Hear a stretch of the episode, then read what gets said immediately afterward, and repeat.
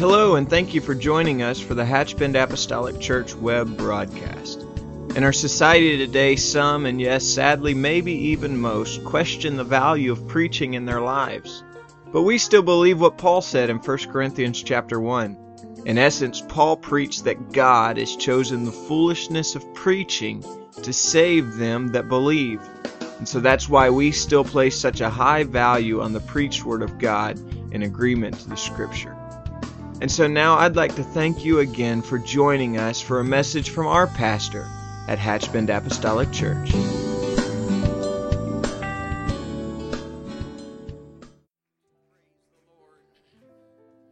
Whatever you do, don't lose the awe of being in the presence of God. Don't ever let this get old. Don't ever let this get old. Don't ever, ever let it get commonplace. But let the Spirit of the Lord always be a welcome thing in the atmosphere of our church. Praise God. What a great thing. To, aren't you glad you came to church? Great day. Amen. Like most of you, I started my day very early this morning and was trying to take care of a lot of business and and uh, kind of walked in the, the side door there after the service had started. And what a welcome presence of the Lord. Man, just feel those strong arms lift us up. Praise God. Let's pray over the word of the Lord today, can we? And ask God to touch it to our lives. We love you today. We thank you, God, for the power of the Holy Ghost that is demonstrated in our midst here this morning. And we know, God, that what is connected to the strength and the foundation of what we feel is an absolute love and devotion for the Word of God. So I'm asking you today as we share the Word that you would allow the Word to become the centerpiece of our lives, not something that we hear for a moment of time, a fleeting thought. But I pray, God, that it would be planted in our heart, in our lives, and that we would wrap our arms and our heart and our lives around your truths. Let them be central to our lives. In the name of Jesus, amen. You can be seated. Praise God. I'm reminded again today of how important the Word of God really is. I need a love for the Word of God, a love for the truth. Amen. It's a dangerous thing not to love truth. It sets us in a unique position in a very, very negative way if we don't love the truth. The Lord said He would just let us believe a lie and be damned. Amen. That's a that's a frightening thing, in my opinion. And I ask the Lord to help me love the truth and to love His presence and and understand that what we feel today, and I'm very thankful, and I think our musicians and singers and people involved in that ministry understand what I'm saying, what I mean when I say things like this from time to time. I want you to understand that what we're feeling today is not just the end result of the beat of a drum. We're not just being moved by talent but we're what we are feeling today is the foundation of the word of God and why we feel what we feel to the depth that we feel it is because we didn't just straighten up to come to church today. Amen. We've been living this all week long. Been praying all week long. We've been in the Word of God all week long. Amen. Am I telling the truth today? Amen. We didn't just think about this. We didn't just think about this a few moments ago and drop by here as though we're going to be some kind of presentation or a drama or a moment of entertainment or a social event. But we've been thinking about this and praying about this and warming our hands and our heart over the very idea of this very Sunday morning service. And we've come here with intention and we've come here with purpose this morning. If you have your Bibles, I will invite you back to the book of James in chapter 4. We're going to begin reading in just a little bit in verse 13. But I want to uh, talk about something today that I think is paramount to all of our lives. And uh, I want to talk about the will of God for us and uh, how we should respond to the will of God for all of our lives. Now, I think it's imperative that we understand the value of differentiating among the ministries of the church and that we're not all called to do the same thing, and the will of God for each of us is not identically the same. As a matter of fact, I believe that God uniquely calls all of us to some facet of work, and it becomes unique because David said of all of us that we are individually fearfully and wonderfully made. And so, even if I could just use this, even those among us today that are called to the ministry, to a pulpit ministry, there should be a line of demarcation in between all of us. No one should be trying to emulate the other person, but we should just let God use us as us. Brother Tenney has often said there's no sense in trying to be somebody else, there, it's already taken. And. Uh, and that slot is already spoken for. And so let's just be us. And so responding to the will of the Lord. Um, there's a lot that could be said about this, and I will do my best today to do these passages of Scripture justice, or at least as much justice as I have the ability to do. But I think nothing more clearly summarizes the character of someone who is genuinely living for the Lord than for that person to understand, I want to find and be in the will of God for my life. I want to be in the will of God. And um, I don't think that the will of God is this ever elusive um, bubble that we can just quite never get our hands on. And I also don't ascribe to the fact that the will of God is just something that we can randomly get out of. Amen. Think we can get out of the will of God. But I believe someone who is really following after the Lord and seeking after the precepts of God, when we step out of the will of God, there's going to be something foreign about that. There's going to be a foreign feel about that. And uh, I understand my audience today is an adult, primarily an adult audience, and so I will take some liberties in that regard. And, and I hope not to be presumptuous, but I think that something's just going to feel. Uh, something will feel unnatural when we are out of the will of God. I think there's a check in the Holy Ghost. That's the Spirit of God. Just going to just there's just going to be a sounding. I don't necessarily think that equates to the thunder and lightning and things of that nature. Um, I don't think an angel's just going to swoop down in front of my face and say, "Uh, uh." But there's just going to be something in our heart. Now, we can override that and override that and override that and just go on our way because God has given us our own self will, which is probably one of the most dangerous gifts, gloriously, but one of the most dangerous gifts that God has ever given man, is that we can decide, we can choose. But David wrote in the 40th Psalm, again, I don't have all of these scriptures, so I'm just going to be referring to some of them. Uh, in Psalms 40 and 8, I delight to do thy will, O God. Yea, thy law is within my heart. I delight to do thy will, O God. Thy law is in my heart. He also said in the 143rd Psalm, he said, Teach me to do thy will, for thou art my God. Thy spirit is good. Lead me into the land of uprightness. And so that doesn't sound like to me a man who has one arm wrestled behind his back and he is being forced to do what he is doing. But there's a delight, there's a joy in doing the will of God. And so I, I think while we should have certain compassions and understanding and, and perhaps um, uh, have, have an openness to the, the real struggle that sometimes people are involved in, or sometimes their calling uh, evokes in their life or invokes in their life, I think that we should be very careful that we not pity someone that is doing the will of God.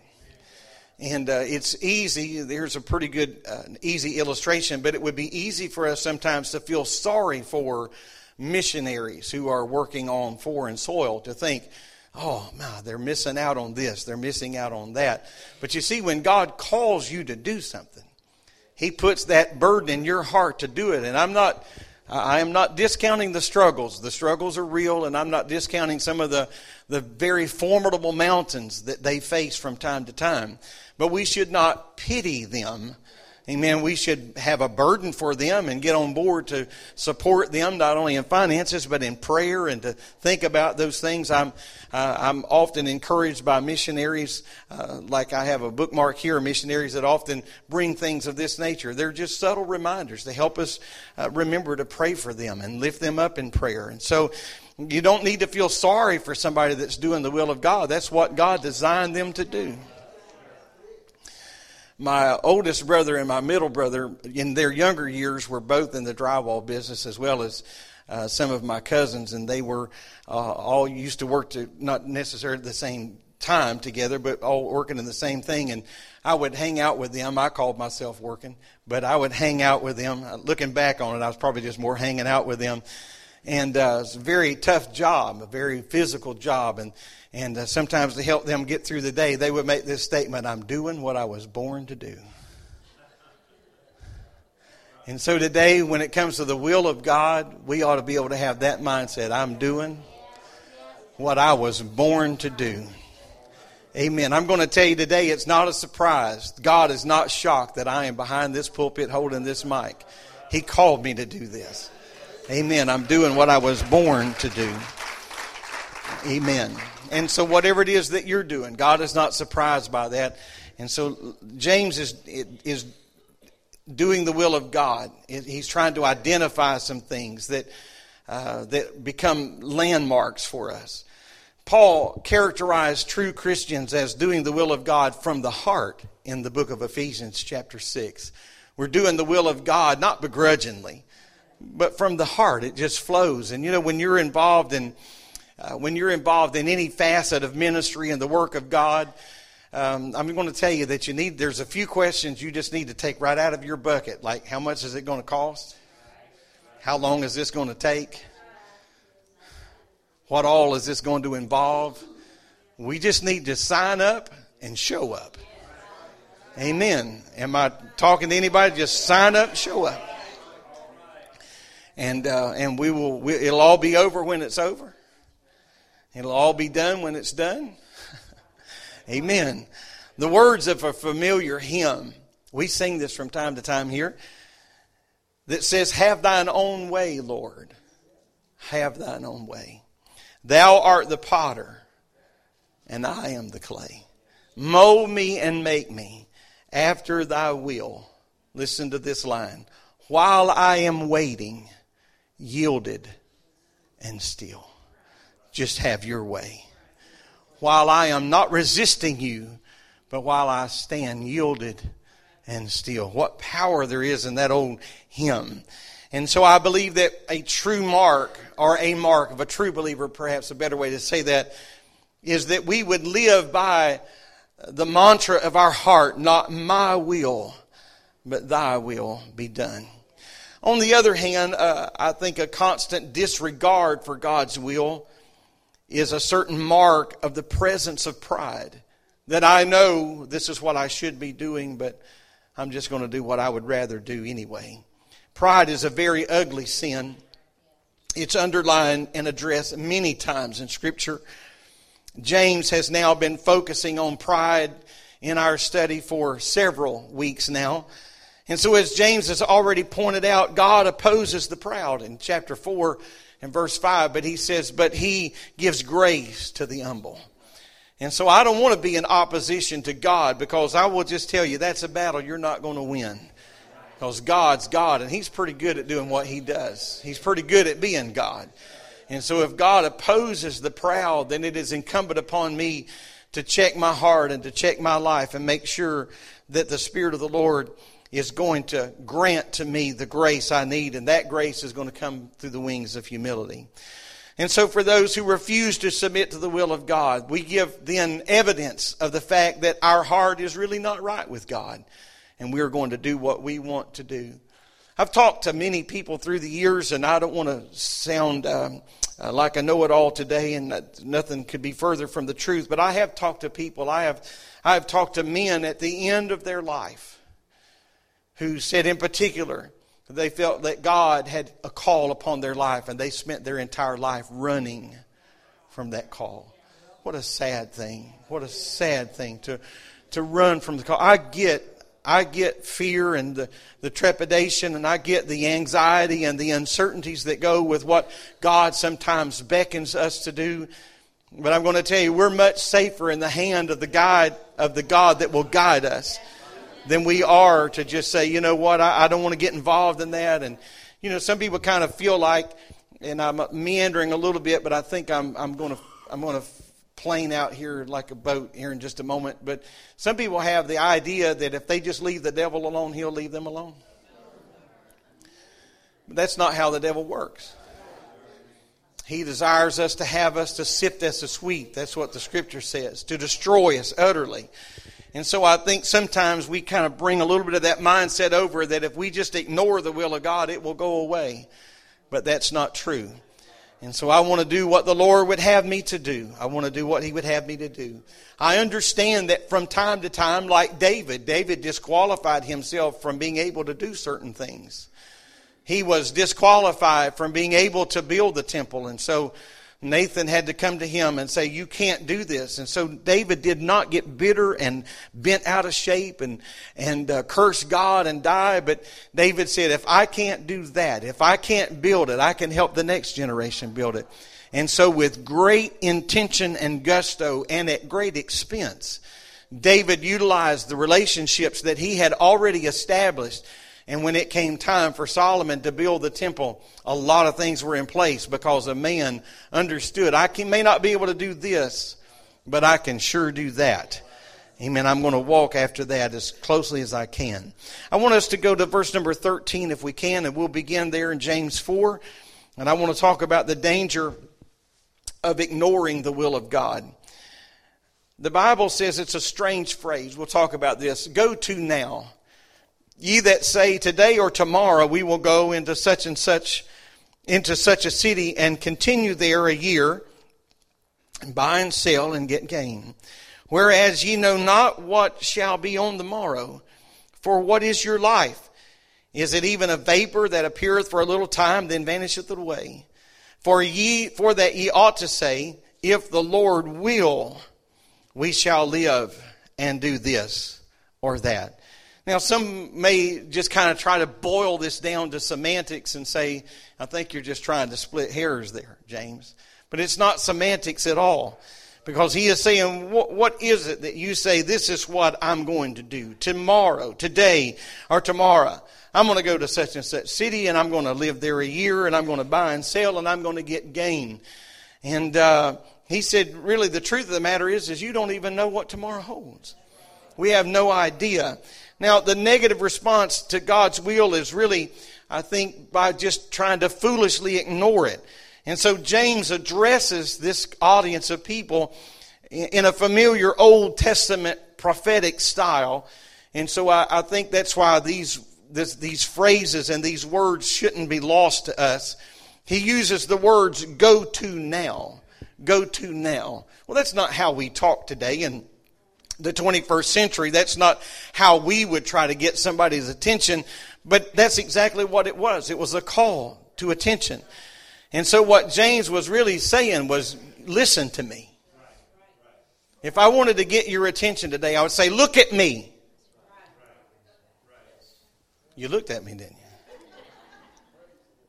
And so it's, it's go to now. He was trying to arrest their attention. Look at me. Listen to me. It was a very serious thing. You know, I'm, I'm um, my parents, I've been an adult quite a while, and my parents have been gone quite a while. But I'm going to tell you, when my parents said, Look at me, it may have been a long way from get your eyes from the floor to their eyes, but you knew not to keep staring at the floor, right? And uh, so when you, so James is getting their attention. Look at me, hear me. And the target of James' rebuke are those who said, today or tomorrow, we'll do this, we'll stay this long, we'll, we'll just do our own thing. And so he's rebuking people that consistently speak about their plans as though God does not even exist. To be sure, planning and strategizing in business, that's not a sinful thing at all. As a matter of fact, it's, it's commendable that we would do that, that we would have a plan. But we need to always understand that, uh, that God's will should be first. We, uh, we print every Sunday morning, we print a service schedule, and uh, we know uh, who's going to be singing and what song they're going to sing, and we know what key they're going to sing in, and uh, that prohibits somebody just starting out singing. and a poor old piano player trying to find them somewhere along the way. And, uh, and, and all of these things we know about what time things are going to happen. We know what's going to have to hap- what's going to happen after the singing and, and then what's going to happen after that. And what, but, but stamped across this, I, I, I can appreciate that you can't see this maybe, but stamped across this piece of paper every day, every service, there's a watermark that says, unless God moves otherwise. This is our plan. Unless God moves otherwise. And so someone may have practiced a brand new song to sing that Sunday morning, but the Spirit of the Lord begins to move otherwise. And so whoever's in charge of that service or whoever's leading that service or whoever's at that pulpit at that particular moment just may make eye contact with that person and and I can tell you that 99.9%, if not 100% of the time, there is a, we, we get it. We understand. The Lord has moved otherwise. And so we're going to do otherwise. So I'm not, and James is not speaking against having a plan. But at the center point, to me, the most important thing on this schedule is not what time something happens or who's doing what. The most important thing is the watermark across diagonally that says, unless God moves otherwise. And so, uh, we need we need to understand that we need the Lord, the Lord. And so here are people that did extensive planning, but in the course of their planning, they never figured in God. As a matter of fact, they ignored God. Let's go to a very familiar um, parable that's found in the book of Luke, chapter 12. The Lord gave this parable as an illustration of the foolishness of leaving God out of our plans. I know this is a very familiar place, but but listen, the book of, uh, but, but go to now. familiar place, but go to now. Amen. And he spake a parable unto them. The ground of a certain rich man brought forth plentifully. And he thought within himself, watch, watch in verse 17, this thing starts going off the skids pretty quick. And he thought within himself, saying, What shall I do? Because I have no room where to bestow my fruits. And he said, This will I do. I will pull down my barns and build greater, and there will I bestow all my fruits and my goods. And I will say to my soul, Soul, thou hast much goods laid up for many years. Take thine ease, eat, drink, and be merry. But God said unto him, Thou fool, this night thy soul shall be required of thee. Then whose shall those things be which thou hast provided? So is he that layeth up treasure for himself and is not rich toward God. When you get through counting all of the invoices at the end of the day, James said, you're leaving here today. And who is that going to belong to tomorrow? Or Jesus said, you're leaving here today. And who's that going to belong to tomorrow? It's not going to matter. And so, you know, that kind of pulls the air out of the room, doesn't it? When it says, thou fool. Tonight, tonight, your soul is going to be required of you. You're just thinking about me, me, mine, mine, thou, ease. Just do your thing and forget God. And so the first thing that James says is you just don't know what your life is going to be like tomorrow. And so if it be God's will, and I don't want to get ahead of myself, but I've met people and I commend them. I've never been able to perhaps hone this craft down as well as other people have, but they have literally so habitually uh, gotten this idea into their heart, so they talk about that a lot. Well, I'll see you tomorrow. They said, of God's will. Have you met people like that? The, the, the Lord, okay, well, hey, the Lord willing, we'll see y'all tomorrow. Now, I'm not trying to get you to change how you talk, but I'm just, I commend people that, that it's just that near the surface of their thought. I mean, it's the end of the day and, and, and we're, we're breaking company and we're, we're uh, scheduled to be back tomorrow and we're just waving by.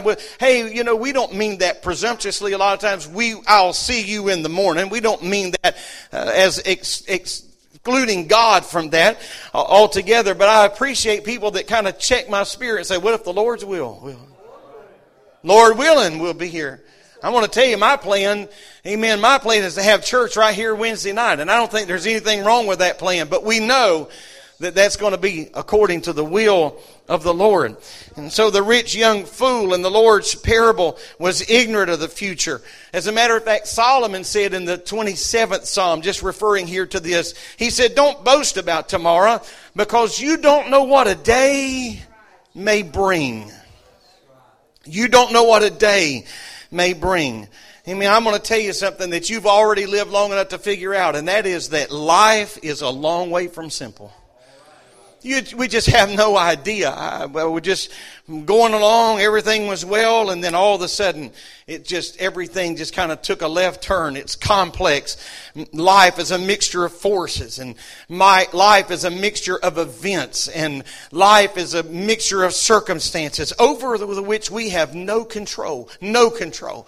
There I was, minding my own business when someone ran a red light and hit me head on. And uh, I was just going to work. I was just doing what I should have been doing.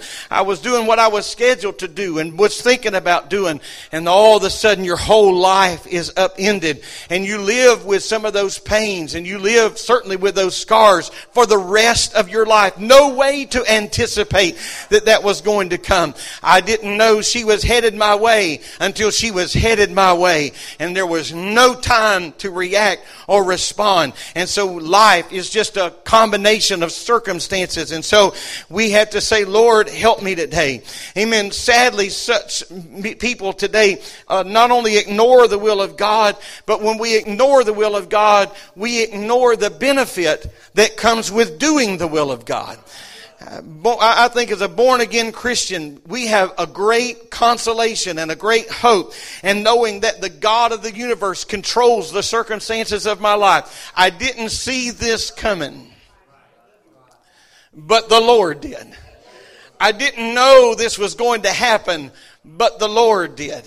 I didn't know at the particular time that I had that automobile accident oh so many years ago. I didn't know this for many years, but this good man and his wife came to see me in the hospital, and I was later to find out on their way home that, that Brother Gibson said, I don't know what it is, but the Lord has got his hand on that man's life, and God is going to use him. And God's going to use these circumstances right now to, to his good and to his betterment. I mean, that's a long time ago. Elder, amen. I had no idea. You had no idea of the events that would take place that, from that moment until now. Amen. And here we are today. Praise God. Isn't this a neat moment? Praise the Lord.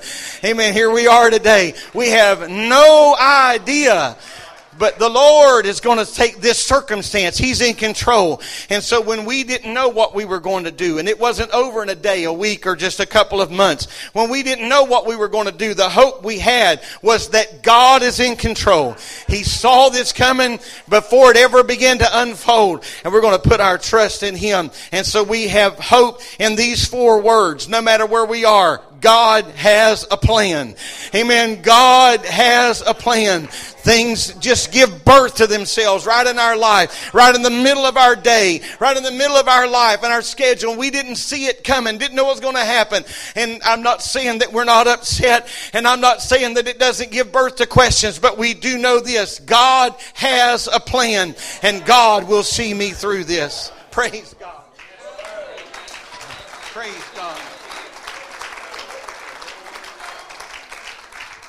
The psalm, psalmist David said in the 37th psalm, in verse number 3, Trust in the Lord, he said, and do good. So shalt thou dwell in the land, and verily thou shalt thou shalt be fed. Delight thyself also in the Lord, and he shall give thee the, desires of thine heart. Commit thy ways unto the Lord. Trust also in him, and he shall bring it to pass. Where are you? I may really, in truth, be in a journey of a lot of uncertainty, but really where I am, I'm in the hands of a God. I'm in hands that are bigger than mine. I'm in arms that are stronger than mine. Hallelujah, hallelujah, hallelujah. God has a plan. I'm going to walk in His will. I feel the Holy Ghost is ministering to somebody today. Amen. I feel the Holy Ghost is ministering to multiple somebodies in this house. Amen. God has a plan and it's not always comfortable and He doesn't always answer our questions in our timely fashion, but God has a plan. Solomon said in Proverbs 3 and 5, trust in the Lord with all thine heart and lean not to thine own understanding. In all thy ways acknowledge Him and He shall direct thy paths. I try to pray often. I try to pray often. Lord, I don't know what today holds, but order my steps in your word. I don't know what path I will take today, so order my steps in your word. God, I feel something building in this house today. Amen. I'm going to trust in the Lord with all thine heart.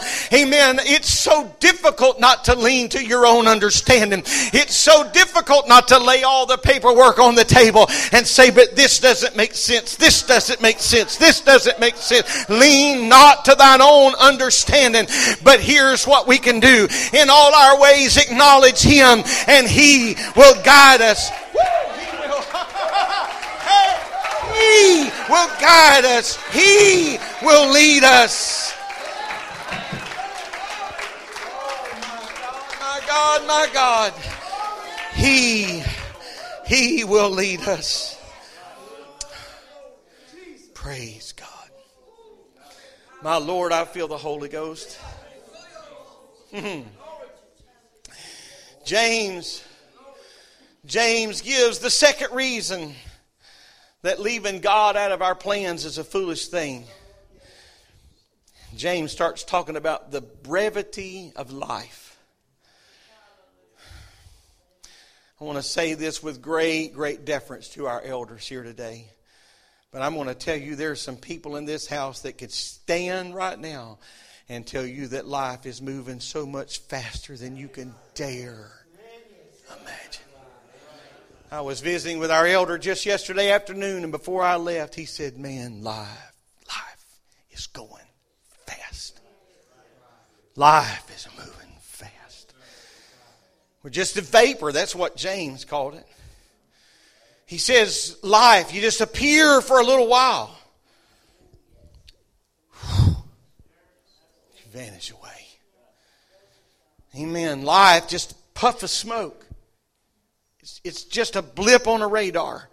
I'm not trying to sound uncouth today, but I'm going to tell you that, that when this life is past, those that were, are here and remain are just going to pause for a little while, a few days at best. I'm not trying to be unkind, but I'm just, and I'm certainly not trying to diminish the pain that our loved ones and the emptiness they leave in our heart, but I'm just talking about the reality of it all that we're just going to have a, a service and we're going to sing a few songs and it's all going to be over and life is just going to move on. It's just a vapor. You're just here for a season of time. And so how foolish it would be to know that it's so brief. It's just so brief. And, and, and, and you know what? When we get to a motel room, uh, my wife loves to decorate, but, and, and maybe she hadn't even thought about this and I may be just giving her some ideas, but when we leave the house, we take enough with us, but we don't take decorations. We don't take stuff with us to decorate the motel when we get there. We don't take all kind of pictures and hang our own pictures on the wall and put our own plaques and our own little, I'm not sure they still call them whatnots, but that's what they used to call them, whatnots all around the room. You know why? Because we're not moving in. We're just staying here for the night or just a few nights. And so it doesn't matter what the picture is on the wall. It doesn't matter what color the paint is on the wall. It doesn't matter what color the carpet is on the wall. My God, I feel the Holy Ghost in this today. Amen. If we understood how brief life really is, then we would not be so worried about the things. I'm going to I'm going to quote my friend brother Jerry Dean from Bossier City today when he says, "We sing this world is not my home." He said, "But we don't live like it. We sing about it, but we don't live like that." He said, "We sure do drive our tent stakes pretty deep in the ground to on Monday to get up on Sunday and say this world is not my home. I'm just passing through." If we understood how brief it is, amen, I wouldn't try to take pictures with me to a motel room. Amen. I wouldn't try to take this to I'm just passing through. You all probably never see me again. We may never even visit this establishment again. We're just passing through. You're not going to need all this information. You're not going to need to try to get a hold of me and build a relationship. I'm not here long. I'm just spending the night. I'm just spending the week and then we're going to be on our way. I feel the Holy Ghost today in this to tell you. Amen. We need to say, Lord, help me to do your will and not get so caught up in this present world that we are living in. This world is just a vapor. It's just a season of time.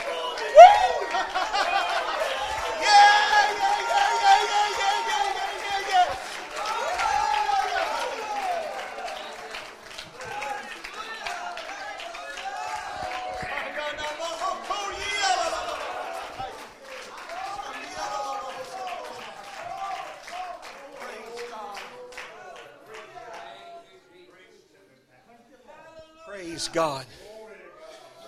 Amen. We do try to be conscientious when we're leaving a motel. We want them to think someone human stayed there. But we don't take Comet cleanser with us, clean the tub.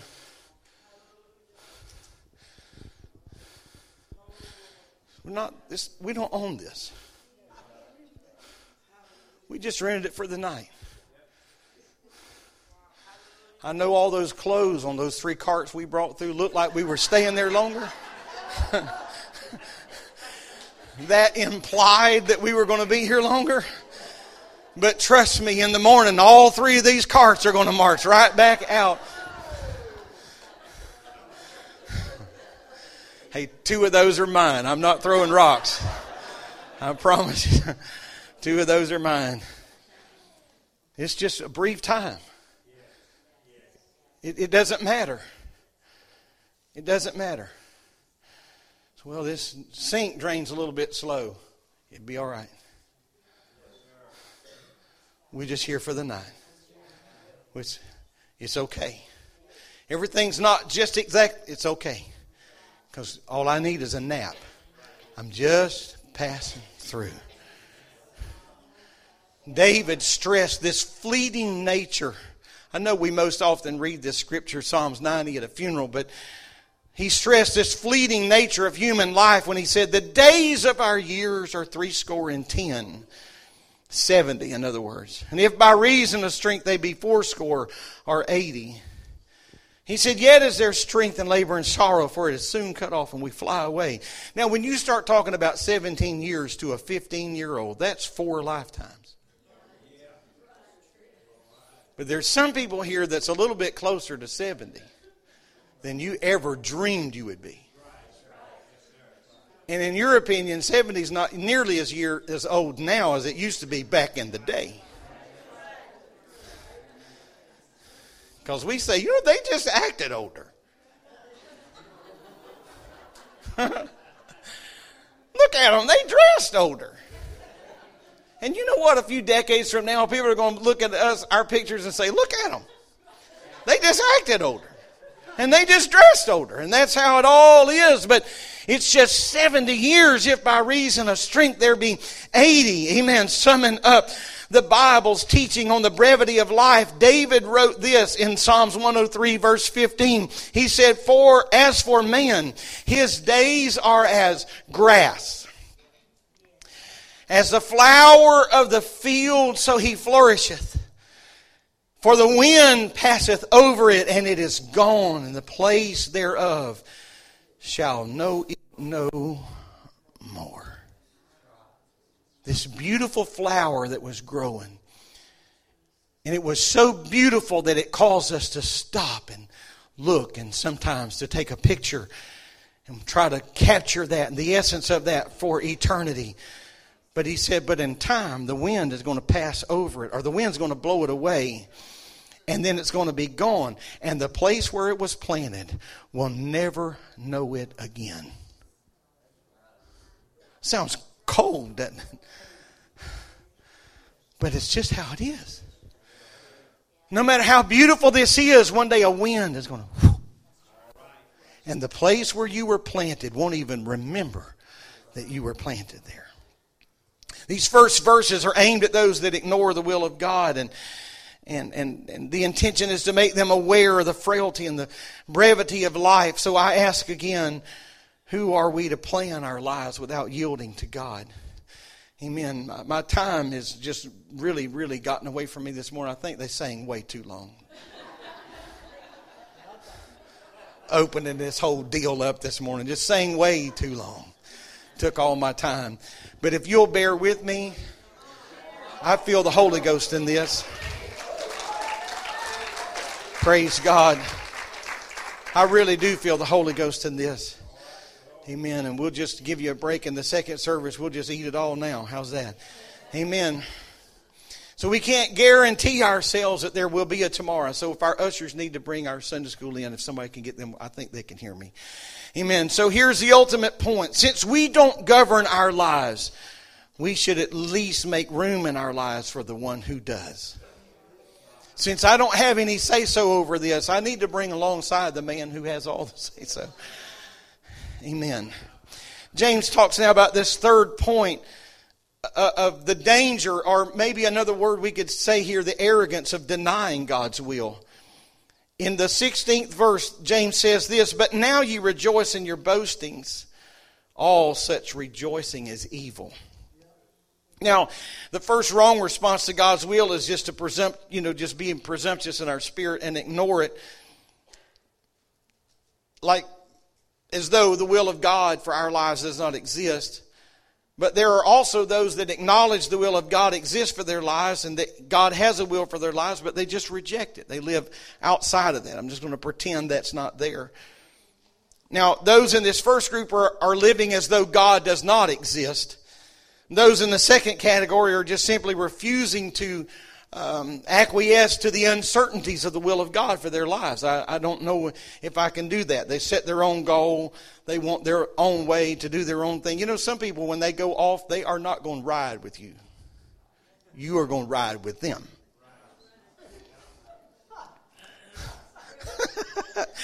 I just, I just shoehorned that in there so quickly. Some of you didn't even didn't even have a chance to see that coming, and I apologize about that. But some people just got to be, you know, their deal.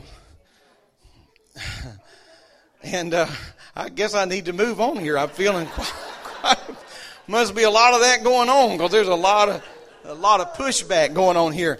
Anyway, they set their own goal. They do their own will, their own thing, their goal above God's will, and in their mind God is not, whatever God wants is not nearly as important as what they want. Even people that have the Holy Ghost sometimes are guilty of setting aside God's will in favor for just kind of doing their own thing. And, and those that deny God's will, James says they boast of their arrogance. The word boast can mean to speak loudly, of course. Uh, either in a legitimate rejoicing or kind of flaunting somebody, you know, flaunting their own accomplishments. But uh, the other word he's, he uses is the word arrogance. He uses the word boast and he uses the word arrogance. And the word arrogance comes from the root word meaning to wonder about, or that gives a reflection of self-importance. So here's someone that kind of speaks loudly and it's all about them. They're just really, really important. And it sometimes is used to, to describe uh, people that are charlatans. And, and uh, you know, some people uh, still to this day um, are just charlatans. They're just going about just trying to take advantage of other people's welfare and well-being, and and, uh, and there's nothing there that's that's real. It's just this little snake oil salesman kind of mentality. Taken together, these two words draw a very, very clear picture.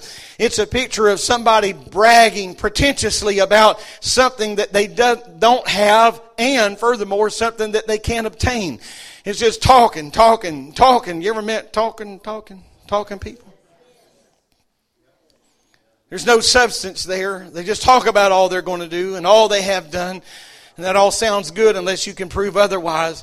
This is arrogant. And James says of those, they deny the will of God. And then James goes further with this and he says, these foolish boastings, they're evil. Now that's an odd word to kind of throw in there with boasting and arrogant.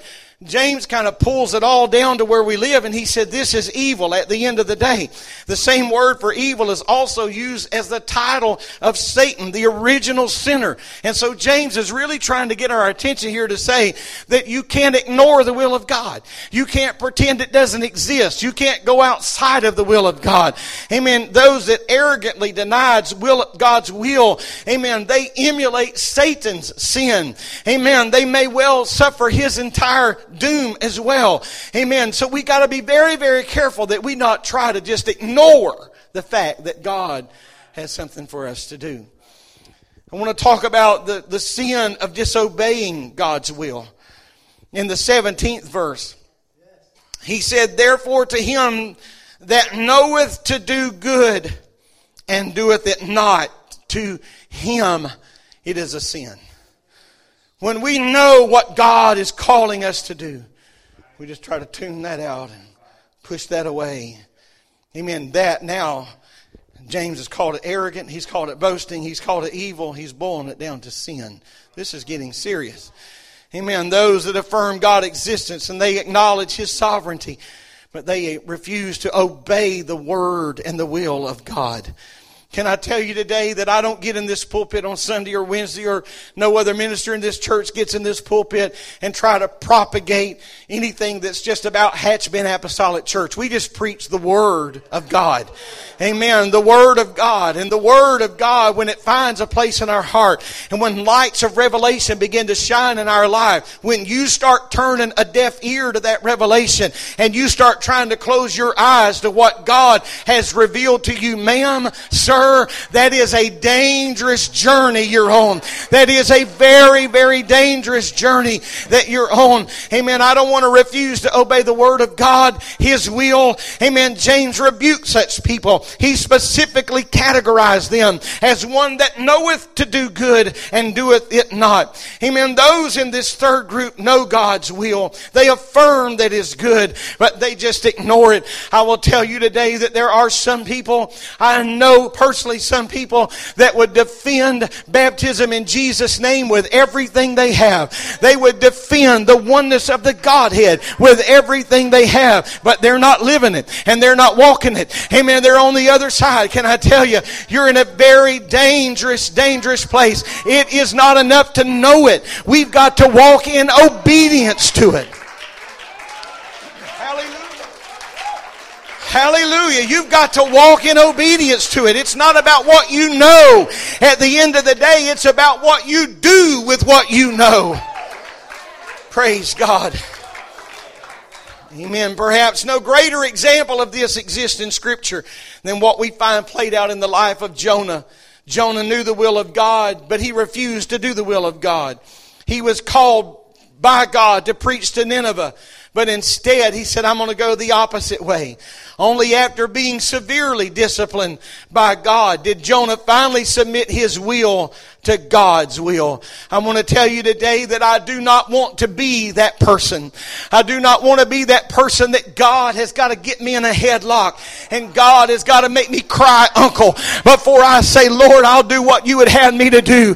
Can I tell you that no matter how many questions you have about the will of God for your life, it is a much more comfortable shoe to wear to be in His will than the shoe you're trying to wear out of His will. Hallelujah. Hallelujah. I'm going to tell you that the Lord has kept His hand on all of us, hasn't He?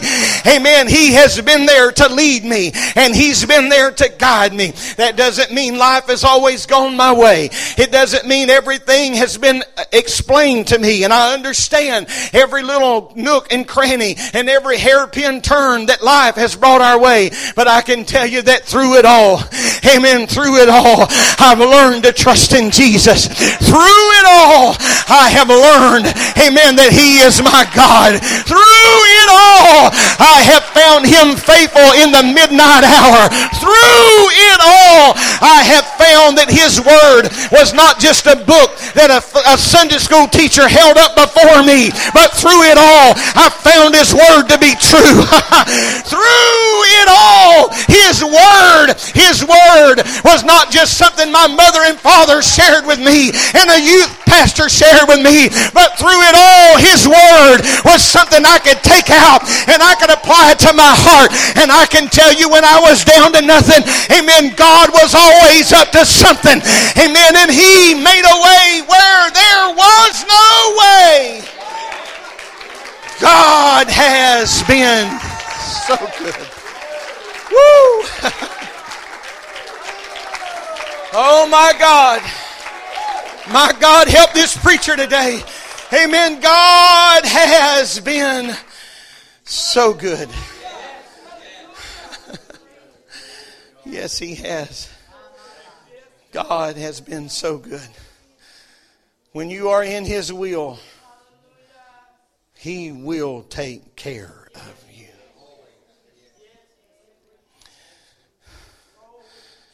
I hope you don't think I'm being pompous or arrogant.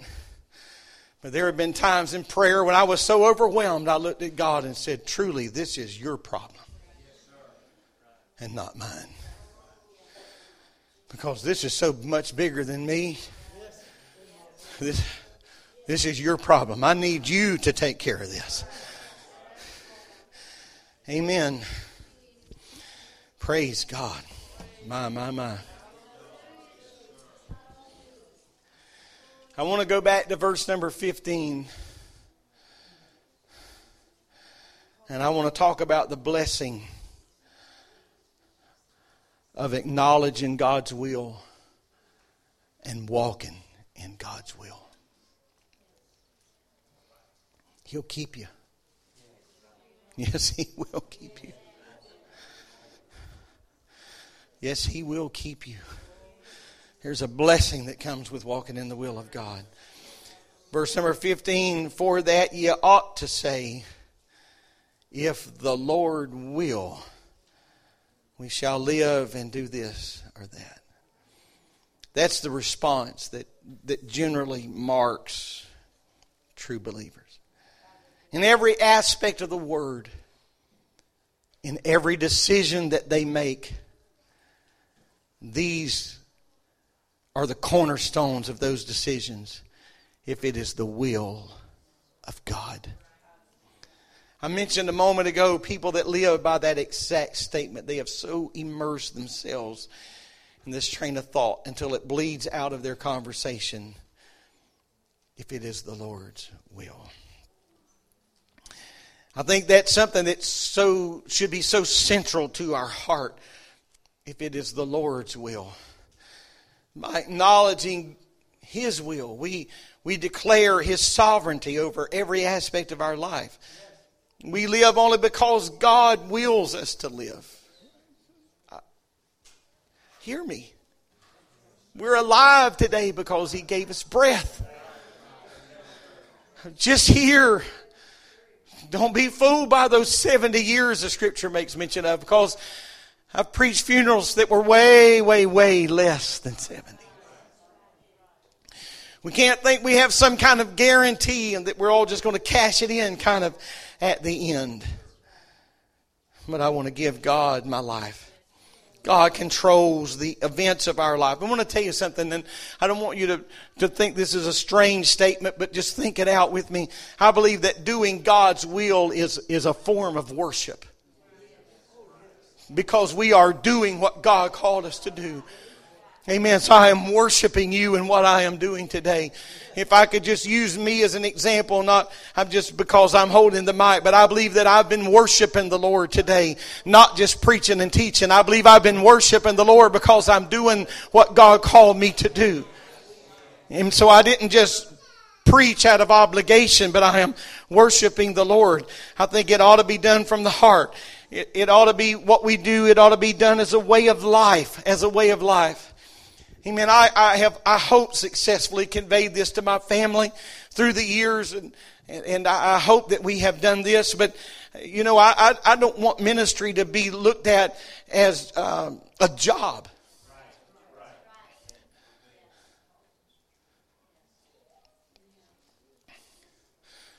We don't do church and then just go home and become something else. Amen. It, it's just a way of life. An absolute, an absolute way of life. And that's how it should be for each and every one of us.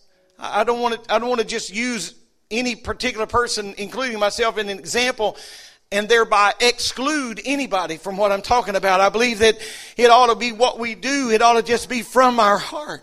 You ever just been around people and it's, and I don't mean they're doing it for show. You can tell when it just kind of just bubbles out. And they're just, they just have a praise the Lord in them all the time. You just, just praise God. Praise God. Hey, It's just there. It's so close to the surface that every now and then it just kind of jostles out. Glory to, glory to God. That's my goal. That's what I'm reaching for. It's just a way of life.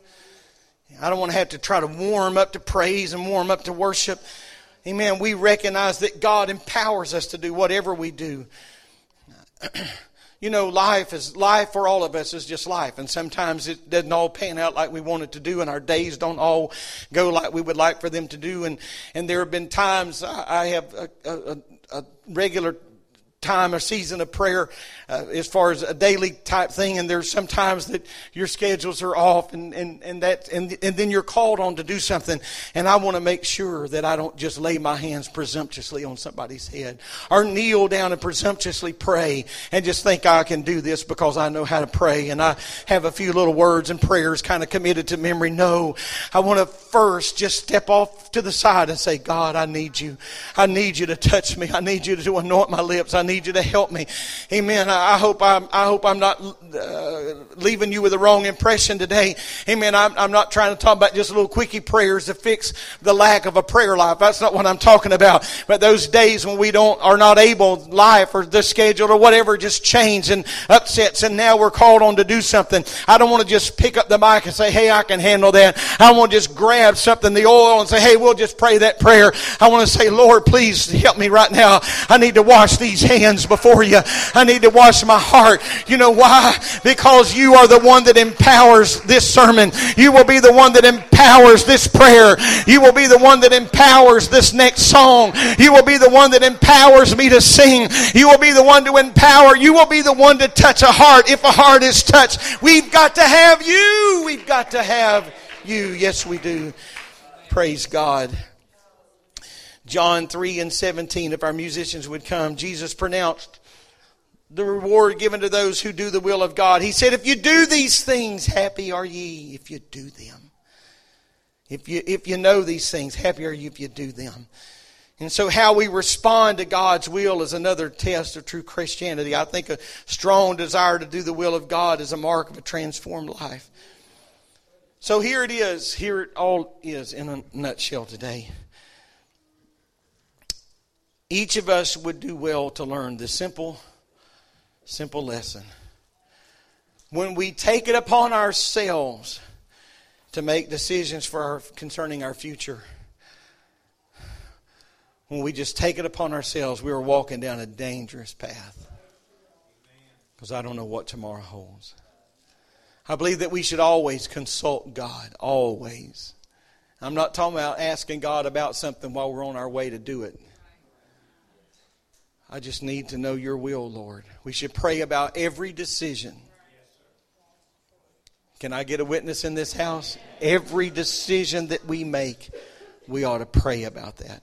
I'm talking about decisions that can that can affect the welfare of our life. Whether it's buying a car or a career change or, or, or whatever the case may be, I believe we need the will of God. The will of God. Sometimes I don't know how to find the will of God. And so I just ask the Lord, if it's not your will, close this door. If it's not your will, just stop all this. Just shut it down. You have, you have my permission, God. Shut it all down. It's not that important to me. Just turn it all off. Amen. So God's will ought to be the center point of our life. Ultimately, the mark of every true believer should be what Jesus prayed in the garden not my will, but thy will be done.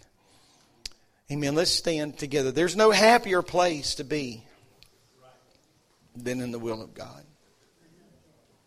No happier place. No greater place to be than in the will of God. Just let His Spirit touch us. And Amen. I've felt a tremendous presence of the Lord. I've felt a ministering presence of the Lord today. Amen. I don't think the Lord is through. Amen. I think God wants to seal some things now that's been said. Praise God. I wonder if we could just lift our hands, our hearts our voices together, Lord. I'm asking you today, please, oh God, to touch me and anoint my mind and my heart. I'm asking you to touch this word, God. It's your word. It's settled in heaven forever, established. God, anoint us together. In Jesus' This message has been brought to you today by the Media Ministry of Hatchbend Apostolic Church. We pray that it's ministered to you in some way, and we'd like to take this opportunity to invite you to join us in service here at Hatchbend Apostolic. Our Sunday services begin at 10 a.m. and our Wednesday night service at 7:30 p.m. For any more information or to speak with our ministry staff, please feel free to call our church office at 386 935 2806, or you can visit the contact link here on our website. Again, thank you for listening, and we pray God's richest blessings on you and your family.